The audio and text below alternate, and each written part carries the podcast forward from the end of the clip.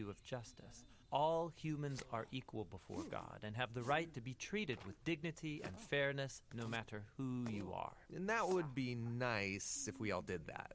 But we know how the world really works. And the Bible addresses that too.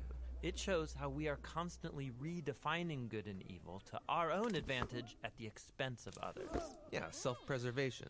And the weaker someone is, the easier it is to take advantage of them. And so in the biblical story, we see this happening on a personal level, but also in families, and then in communities, and in whole civilizations that create injustice, especially towards the vulnerable. But the story doesn't end there. Out of this whole mess, God chose a man named Abraham to start a new kind of family. Specifically, Abraham was to teach his family to keep the way of the Lord by doing righteousness and justice. Yeah, doing righteousness, that's a Bible word I don't really use, but what comes to mind is being a good person. But what does that even mean, being good? The biblical Hebrew word for righteousness is tzedakah, and it's more specific. It's an ethical standard that refers to right relationships between people. It's about treating others as the image of God. With the God given dignity they deserve. And this word justice, it's the Hebrew word mishpat. It can refer to retributive justice. Like if I steal something, I pay the consequences. Exactly. Yet, most often in the Bible, mishpat refers to restorative justice. It means going a step further, actually seeking out vulnerable people who are being taken advantage of and helping them. Yeah, some people call this charity. But mishpat involves way more. It means taking steps to advocate for the vulnerable and changing social structures to prevent injustice. So, justice and righteousness are about a radical, selfless way of life. Yeah, and you find this idea all over the Bible. Like here, in the book of Proverbs, what does it mean to bring about just righteousness? Open your mouth for those who can't speak for themselves. And what do these words mean for the prophets, like Jeremiah? Rescue the disadvantaged, and don't tolerate oppression or violence against the immigrant, the orphan, and the widow. And like here, look in the book of Psalms. The Lord God upholds justice for the oppressed, gives food to the hungry, and sets the prisoner free but he thwarts the way of the wicked. Whoa, he thwarts the wicked? Yeah, in Hebrew, the word wicked is rasha. It means guilty or in the wrong. It refers to someone who mistreats another human, ignoring their dignity as an image of God. So justice and righteousness is a big deal to God. Yes, it's what Abraham's family, the Israelites, were to be all about. They ended up as immigrant slaves, being oppressed unjustly in Egypt. And so God confronted Egypt's evil, declaring them to be Rasha, guilty of injustice. And so he rescued Israel. But the tragic irony of the Old Testament story is that these redeemed people went on to commit the same acts of injustice against the vulnerable. And so God sent prophets who declared Israel guilty. But they weren't the only ones. There's injustice everywhere. Yeah, some people actively perpetrate injustice. Others receive benefits or privileges from unjust social structures they take for granted. And sadly, history has shown that when the oppressed gain power, they often become oppressors themselves. So we all participate in injustice, actively or passively, even unintentionally. We're all the guilty ones. And so this is the surprising message of the biblical story. God's response to humanity's legacy of injustice is to give us a gift the life of Jesus. He did righteousness and justice, and yet he died on behalf of the guilty. But then God declared Jesus to be the righteous one when he rose from the dead. And so now Jesus offers his life to the guilty so that they too can be declared righteous before God, not because of anything they've done, but because of what Jesus did for them. The earliest followers of Jesus experienced this righteousness from God not just as a new status, but as a power that changed their lives and compelled them to act in surprising new ways. Yeah, if God declared someone righteous when they didn't deserve it, the only reasonable response is to go and seek righteousness and justice for others. This is a radical way of life, and it's not always convenient or easy. It's courageously making other people's problems my problems. This is what Jesus meant by loving your neighbor as yourself. It's about a lifetime commitment fueled by the words of the ancient prophet Micah. God has told you, humans, what is good, and what the Lord requires of you is to do justice, to love mercy, and to walk humbly with your God.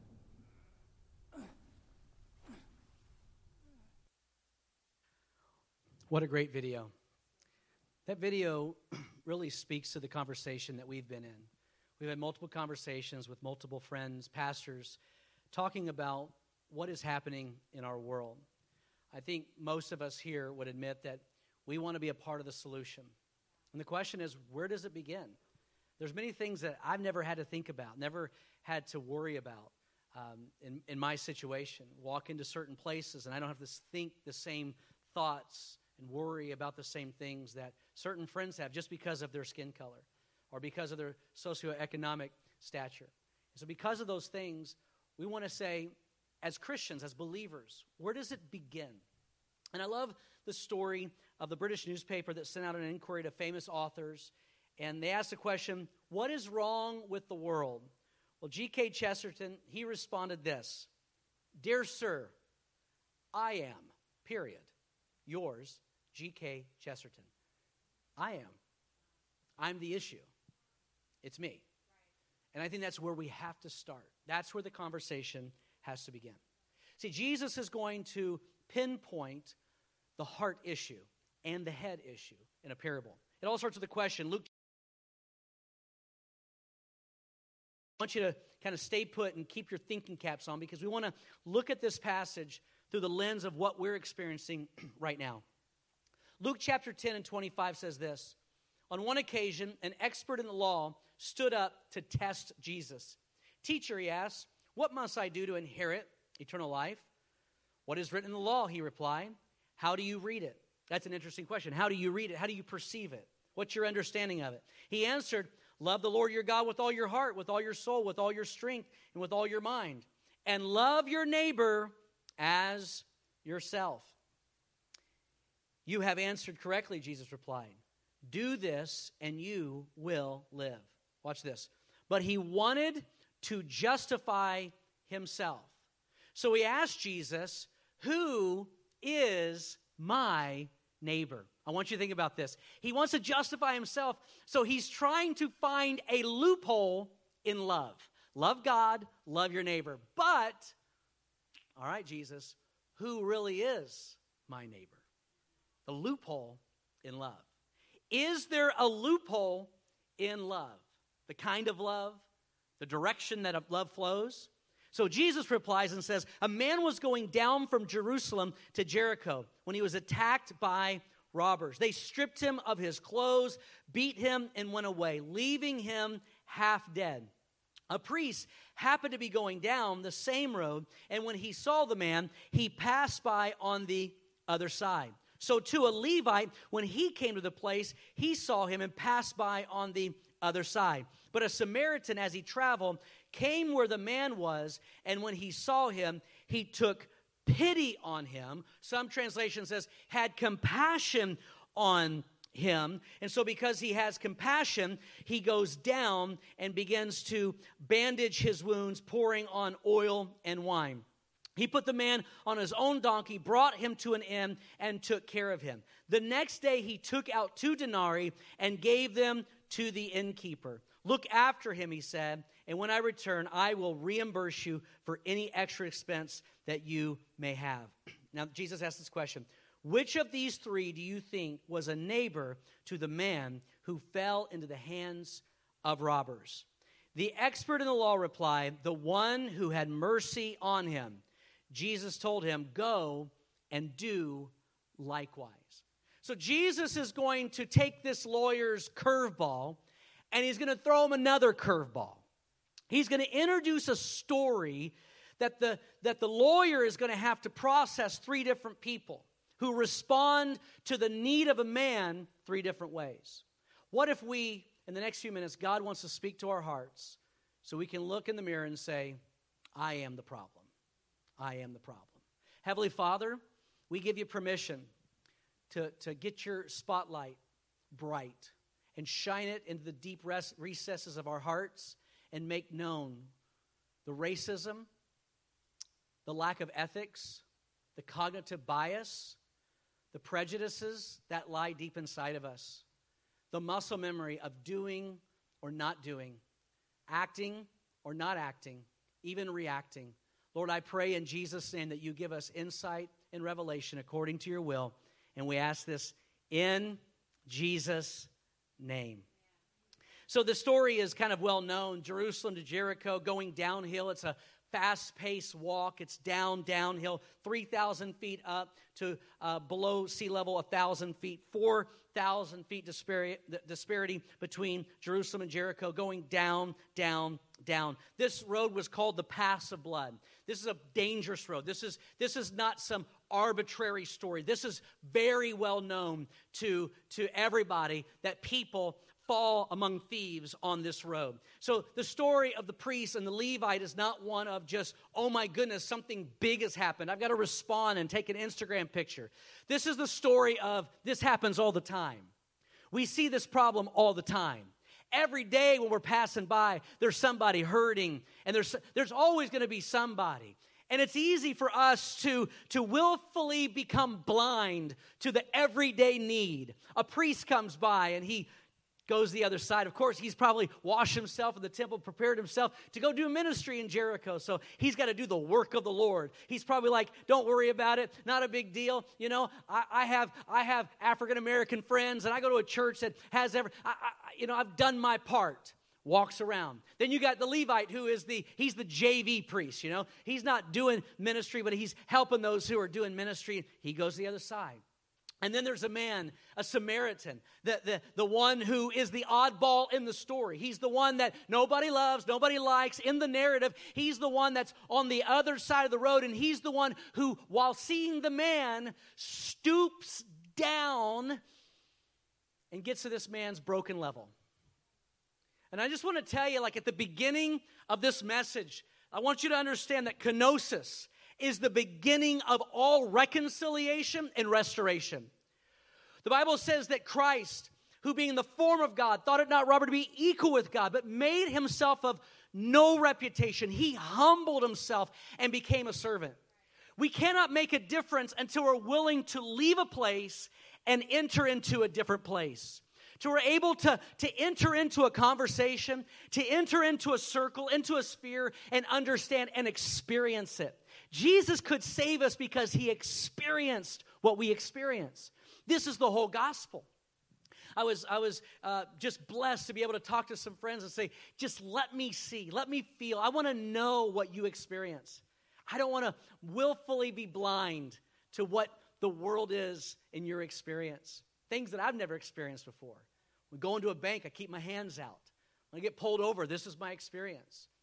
And it's not just black and white, it, it, it's on so many different levels. Tell me your experience. How can I be a blessing? How can I learn? How can I grow if I'm not willing to stoop down? If I'm not willing to go low? If I'm not willing to kenosis, to empty myself like Jesus did? He entered into our broken world and said, We're all going to go up. I'm bringing the whole thing up. The tide is going up. This is, the, this is at the heart of the ministry of the church. This is not a political thing. This is not a right and left. This is not a red and blue. This is, this is not my, my rights and amendments. This is not about that. This is about what does it look like to be a Christian? What does it look like to follow Jesus? That's the question. I don't care about being right or wrong. I, I care about pleasing my heavenly Father. What is the nature of what I follow? James chapter 2 and, and 9 says this But if you favor some people, over others, you're committing a sin. You're guilty of breaking the law. Can I just say we're all guilty of that? We're all guilty of, of kind of filling spaces with people we're comfortable with. For choosing tables where I, I I'll, I'll con- I know how to converse in this world. I know how to speak this language. I know how to act a certain way. And not purposely tearing down those barriers. Because it's not just about it's not just about, hey, I didn't kill the guy, I'm all right. Because what we do is we justify our inactions. In fact, there's, there's a lot of technical terms like illusionary superiority. We, we always think of ourselves in the superior way. So we would say something like this Well, at least I wasn't the one who killed him or hurt him. I'm not that guy. I mean, I may have walked by, but I'm not the one who hurt him. Or they also have this euphoric recall where a, a person looks back at their past and it's always better than it really was. This happens a lot with people who are on drugs or, or, or, or have uh, substance abuse. They'll, they'll have an act, they're drunk and they have an accident, they run off the road, hit a tree, and they, they survive. And they look back at that instead of going, that was a terrible time and I had to make a change. They look back and go, I survived drunk driving. I'm a survivor. They look at the past differently. And we're, we do this all the time. We go, man, you know what? I, I know some people who are another race. I, I, I, I go to a church that's multicultural, but we've never had a conversation. We've never entered into their world. So we, it's, it's rose colored glasses. It's, it's I'm okay. And, and, and just like G, G.K. Chesterton, what's the problem with the world? It's me. There's some stuff in my heart that's in all of our heart. There's some bias and there's some ethical issues, and, and it's in all of us. And if it's not in you, great, but I know it's in me. It's deep in the recesses of my life. And it starts with heart. It starts with looking and repenting and saying, I have been that one who has passed by, who could have done something. Again, this is not a political statement. This is a Christian statement. This is a Jesus statement. Dr. Martin Luther King Jr. said, It's not the hideousness of evil men that destroys us, it's the silence of good men that just look away. How many times have we just looked away? There's a great challenge because relationships are the hardest thing on the planet. It's easy to do all the, the Christian things and show up and do this and put the bumper sticker and what would Jesus do? It's a lot harder to invest in relationships that are complex and hard. He said, You got to love your brother. Those are the people that are like you. Love your neighbor, people that are not like you. And love your enemy, people who dislike you. And I got to love all of them. And I got to understand all of them. I got to process this correctly. I'm not saying it's easy. I'm just saying that we're compelled by the Word of God and by the cross to do it. To do it. And it requires action not just compassion. Requires action. I want to be a part of the solution. Where does it begin? What it begins with me, right here. It begins with the next action I can take. Coming to understand what's wrong. How can I help? There's something powerful. They talk about mirroring. It's what happens with babies. It's one of the most important things that happens in a, in a, in a baby and child's life. When the baby's hurt, uh, baby's crying, and the parent comes running over, and the parent isn't laughing, the parent makes the same face Are you okay? Or if you're my mom, Chad, are you okay? You're the best kid ever. Please be with us forever. Anyways, she loved me a lot and maybe too much, but I love you, mom. Or if you're, so, you know, you're, you're a little kid and, and you, you feed yourself for the first time with that spoon, little yogurt. And your parents, ah, and you're smiling, they're smiling. It's mirroring. It's an important thing that happens. And it's, it's, it goes deep, it's psychological. So when someone's telling me their pain, when someone's weeping, and I don't mirror them, I have no hope of bridging that gap. The Bible says, Weep with those who weep, rejoice with those who rejoice. So if someone's weeping and there's ill that's ha- befallen upon them, and I'm rejoicing, that's good. You know, it's good for me, good for us. That's a that's a, a problem internally. Or if someone's rejoicing, they're doing good. Oh, I don't like when they're doing good. It's not a good that you're violating the Bible. Weep with those who I got to come down. I got to I got to enter into your world. Are you how do I raise you? How do we lift this conversation? How do we raise this up? He brought him up and put him on his donkey. Why? Because he had compassion. It starts in the heart. The word in the Greek for uh, compassion is splagma. I'm not making this up. Splagma. Just, there's so much splagma everywhere. Just feeling splagma. It means pity from your deepest soul. It's, I can't keep going, I have to stop. I can't just keep going on like everything's okay. I have to stop. God wants us to pause. I think we're at a moment where we got to pause. Again, I, I'm not saying that the answer is easy. I'm not saying that there's not complexity to it all, but I'm going to listen. I'm going to learn. I'm going to understand. I'm not going to be the fool. And there are wounds that go deep, and I believe God wants to heal them. There are things that I've done, whether I knew it or didn't know it, walked by and became willing, willfully blind. I will not do it again. 1 John chapter 4 and 20 says, If anyone says, I love God and hates his brother, he's a liar. For he who does not love his brother whom he has seen cannot love God who he's not seen. It's just, there's a, there's a dissonance there. There's, there's a breakdown there. You become the liar. You're living duplicity.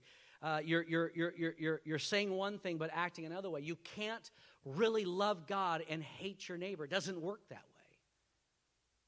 We have to go back to the heart.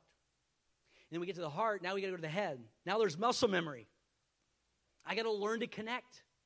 I got to learn to, to, to, to take the step. And, th- and again, this is not just skin color. This, this may be socioeconomic, you know, the, the, the, stratus and who's in your world. If everyone in your world, in your circle, looks like you, talks like you, thinks like you, maybe God wants to break that world apart and, and, and start making that circle bigger and including other people. Jesus was the king at getting people to the table who didn't belong at the table.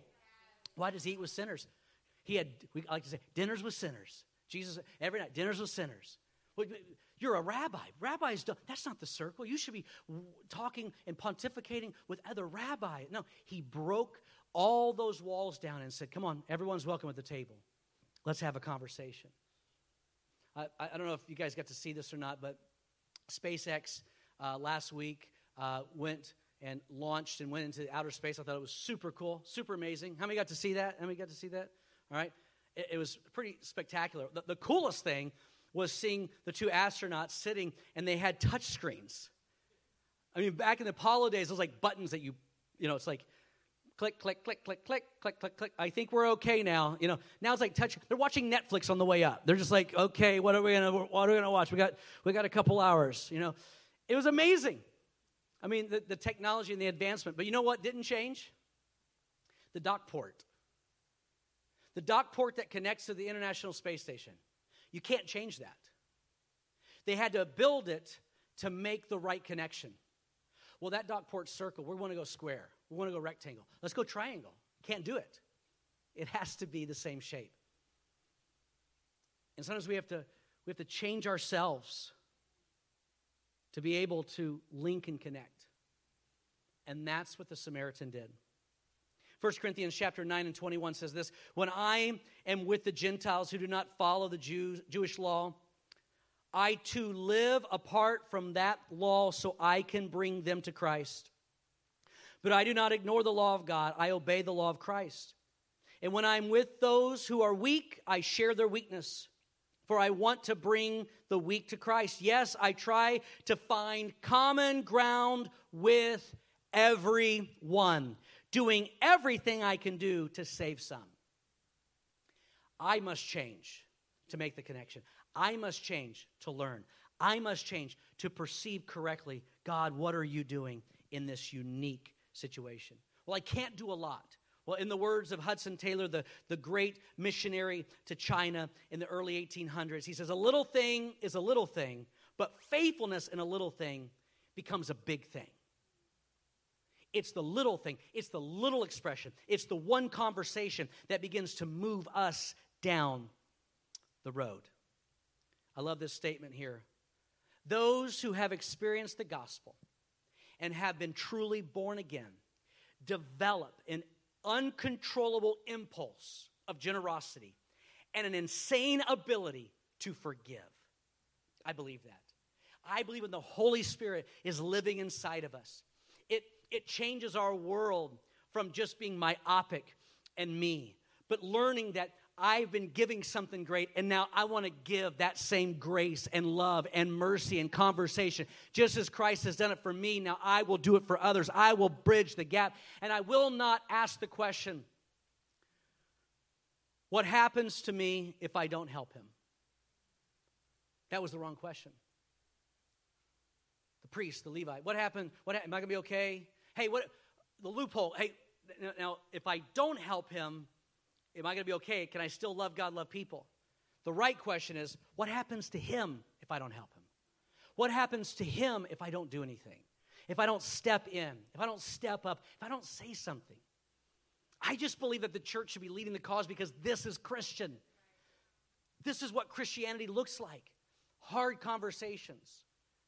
We're coming out of the corners. We're coming out from, from hiding, and we're saying, We're not afraid to admit it. It started with me. What's the problem with the world? I am, and I'm willing to change. I can show what it means to be Christ like when he humbled himself, entered into the picture, and became a servant so hearts and lives can be changed. That is Christianity. And it's a high calling, and it demands a lot from all of us, and it's a huge inconvenience. He inconvenienced himself. He pushed pause on his busy life and said, I want to enter into this man's world and I want to be a part of a solution. One at a time. So I want to challenge you today. Whatever social norms or whatever inner hurts that you bring to this conversation, I want to first say this that healing begins with confession and receiving the Holy Spirit in your heart to really allow healing to happen deep inside. We learn a lot of bad habits, heart and head, a lot of muscle memory of what to do, what not to do, where to go, where not to go. Uh, this is just the way it is. This is just the way it is. I go, uh, there's people I know. I, I know some black people. I, this is just the way it is. I'm going to tell you, God wants to break all those constructs down. He wants to break all those walls down. And He wants the church to be one so the world could be one. It's a broken world, but don't let it be a broken church. Lord, bring unity. All those lines of demarcation gone in Jesus' name. We all stand equal. We are all bearers of the image of God. Let's say yes to doing better. Let's say yes to raising the banner. Let's say yes to calling out the sin of racism. Let it not exist in this house. Let it not exist in this heart. Let it not, let it not exist in our world. Would you bow your heads with me and can we pray? Can we pray an honest prayer that searches our heart and examines the trickery of the heart that says, I'll find a loophole to get out of the inconvenience?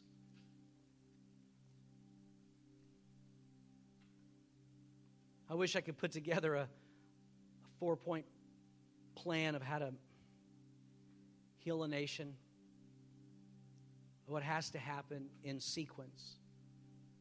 But what I do know must happen, must begin in my heart. I must fully examine my heart and realize there are people who have been slighted, been hurt, and their stories should not just live inside of them. But in the name of Jesus, we pull up to the table and say, Tell us. Because listening, confession, and forgiveness is the way to healing. Heavenly Father, right now, I ask in the name of Jesus, every person in this room and every person listening online, that you would just let compassion hit our hearts. Let us weep again. Let us feel again. Don't let us willfully be blind and become numb to the world. I know there's a lot, there's so much information, there's so much, we're overstimulated with the information. I get it. But when we're on the same road, and it's within a touch, within a reach, I'm going to say yes to standing up, to stepping up, to making a difference stepping outside of my norms, my social norms. God, you are challenging us, challenging us. Lord, you're calling us to be the beacon of light, the church, the global church, to be a beacon of light.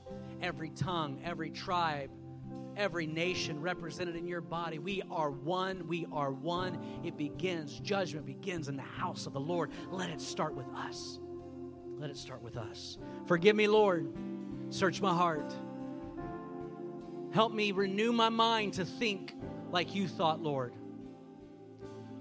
When disciples wanted to call down fire on Samaritans, no, you don't know what spirit you're of. That's not how we do it here. He spoke up. That's not the spirit by which I'm bringing into the world. Heal us today. Forgive me today. Forgive me for bias. Forgive me for, for racism. Forgive me, Lord, for, for pulling and bringing slack and lack into, into relationships because they were in, inconvenient or inconvenient. Lord, help me to, to enlarge my circle and bring in those who I don't fully understand. But I say, You're part of the family. Become be a part of my world. I want to sit at the same table with you. I want to understand. I want to grow. I want to learn. I want to make a difference. In Jesus' name, in Jesus' name, in Jesus' name, we search our hearts. Come on, let's lift our hands right where you are at home. Just would you lift your hand? Just receive it right now. It's not an easy subject. It's not about politics, it's not about being an American. It's about being a follower of Jesus. Search our hearts, search our hearts, search our hearts. Renew our minds, renew our minds, renew our minds. Bring justice, bring justice, bring healing, bring hope. Loose it right now, loose it right now. And I want to pray for all those who don't know the Lord. But I want you to know that he humbled himself. He kenosis. He emptied himself. He came into your world. He bled and he died on a cross so you could you could enter into a true relationship with God for eternity. There was a debt that was paid on your behalf, and you don't have to walk through this world in your pain and your shame anymore. Jesus loves you. Our Heavenly Father is calling you home right now into His presence. Just say yes. Open your heart and say, I believe in Jesus. I repent of my sins. I believe He died for me and He rose again on the third day. And I believe He's poured out His Spirit into the world to change hearts, to give us freedom and forgiveness and hope. We will never be the same. In Jesus' name. Come on, say it with me one more time in Jesus' name. Hallelujah. Hallelujah. Thank you for joining us. Keep your hearts open. Let the Holy Spirit speak to you and be obedient in Jesus' name.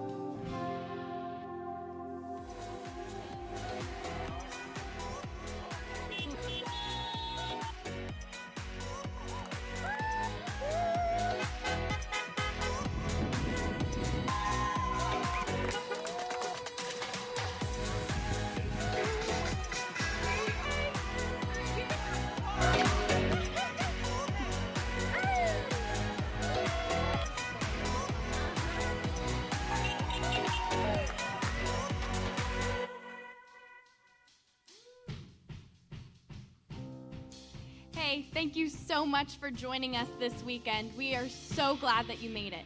If this was your first time, let us know. You can fill out a digital Next Steps card and get connected to Life Changing Community today. If it's on your heart to give this weekend, we are so grateful. But at the Promise Center, we will never tell you what to give, how much to give. We only say, ask God and be obedient to that. And we are so grateful to all of the generous donations that we have received to continue to impact our community, not just locally, but globally. This concludes our weekend experience, but that does not end our experience of community for the week. We have Tuesday discussion small groups that are an amazing way to not only dive deeper into sermons, but to grow in our community and find love with our church family. Thank you so much for joining us this weekend, and we will see you next weekend for Church at Home.